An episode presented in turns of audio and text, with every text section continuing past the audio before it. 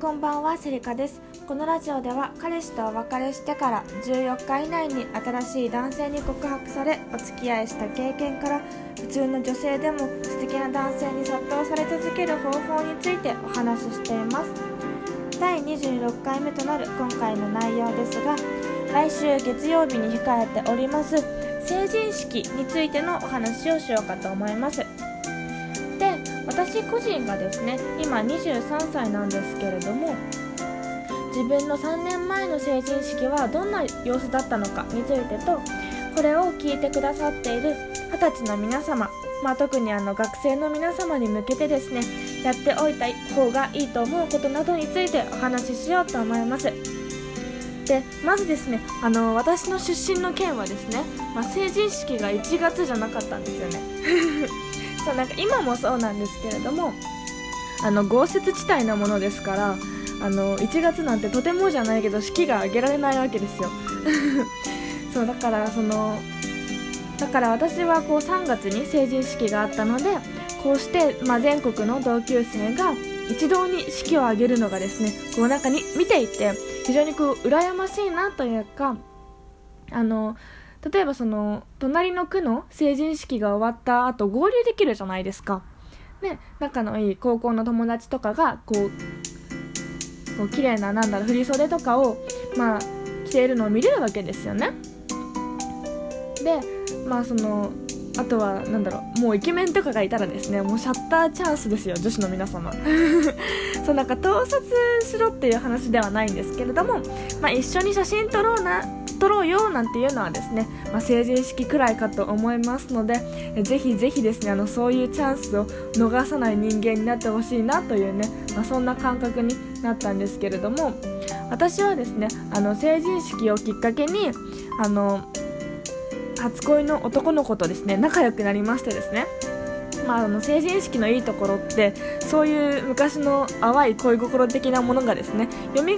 こととかにもあると思うんですよね。で成人式っていうのはあのチャンスなんですよ。もう誰が何と言おうとこれはチャンスであってですね。じゃあどういうチャンスかっていうとここに2つ理由があります。まず1つ目がコミュニケーションの練習の場としてのチャンスと、まあ、あわよくば昔好きだった人とご縁がつながるっていう2つ目のあのチャンスがあるわけですよね。でコミュニケーションの練習の場っていう風に申し上げましたがあのー、そんなのですね職場でもできるよというふうにお思いの方もいると思うんですけれどもあの久しぶりに会う人なんてですねしかもあの10年ぶりとかだとまあほぼお互いの仕事とか、まあ、大学とか住んでる場所とかですね、まあ、初めて会う時と大して変わらないようなお話をすると思うんですね。あとは、まあ、昔付き合ってたカップルの話とか うるさい先生の話とかですね、まあ、そんなもんなんですねきっと。でぜひですねあのそんなチャンスを生かしてコミュニケーションの練習の場にしたしていただければですね有意義な時間になるのではないかなと思った次第でございます。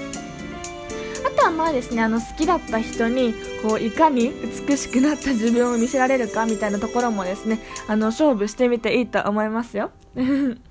そう。でもですねぜひあの気をつけていただきたいのは、まあ、女性は上品にそして男性は気を使いながらですね好きな方とお話ししていただければと思います。例えばねあの成人式の後の飲み会とかですね。まああのバカ騒ぎしないで周りの人にまあ迷惑とかかけないようにしとけば問題ないとは思うんですけれども上品さと気を使えるかどうかそのあたりですね。あのこれやっておかないとなんだろうな新成人なのに大人げないとか思われたら嫌じゃないですか。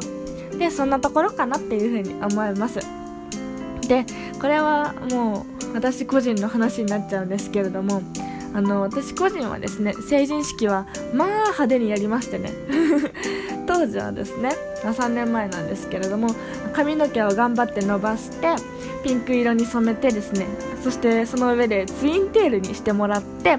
そのツインテールをコテでぐるぐるっと巻いてもらってまあ派手な髪型だったんですけれども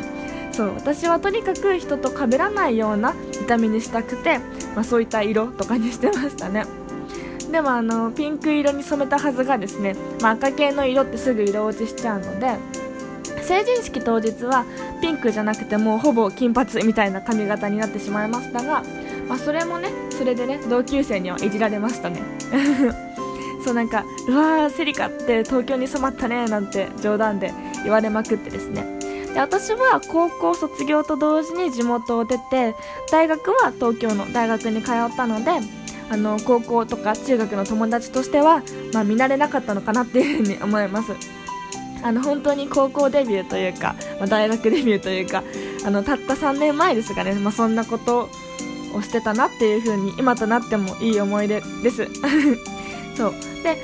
2つ目の内容なんですけれども今ですね二十歳の方へお伝えしたいことというか、まあ、学生さんかな。あの大学生の方にも聞いてほしいなと思っているのはですね多くの大人が言っているあの今のうちにやりたいことをやればいいよ。遊べるだけ遊びなさいっていうのはですね、まあ、本当にその大人たちの彼らの本音だとは思うんですけれどもあの私の考えとしてはですねどちらでもいいってことをですねお伝えしたいなっていうふうに思います。みんなよく言うのはですね大人になったら遊ぶ時間がなくなるから遊んでおけって言うんですけどそれはですねお金のない学生に言う言葉じゃないよなっていうふうに私は思うんですね。なんかあの中には借金してでもいいから旅行行けとか言う人もたまにいますがあの本当に消費だけのための借金っていうのはしない方がいいと思います。もちろんですねあの旅先でアイデアがひらめいてそれできっかけで、まあ、自分でビジネスするってなったらですねその消費行動っていうのは素晴らしいものになると思うんですけれども、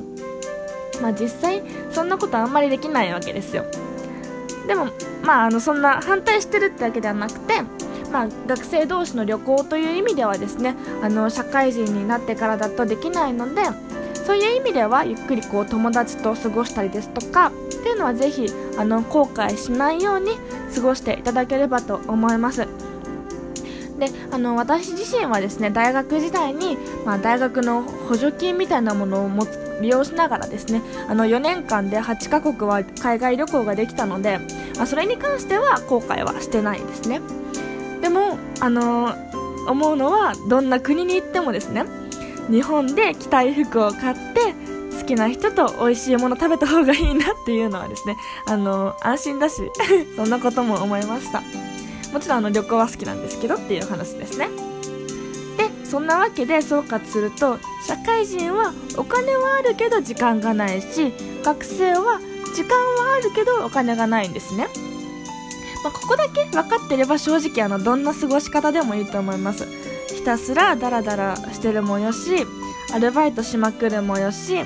大学で研究を続けるもよし自分でお金をゼロから稼ぐっていう経験をしてもいいんですね。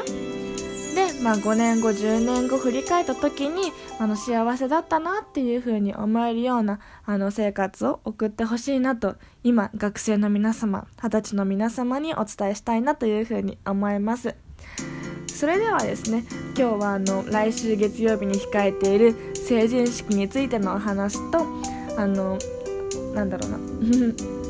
あの自分の3年前の成人式はどんな様子だったかについてあと二十歳の皆様に伝えたいことについてお話ししました。また次回の配信をお楽しみにお待ちください。ありがとうございました。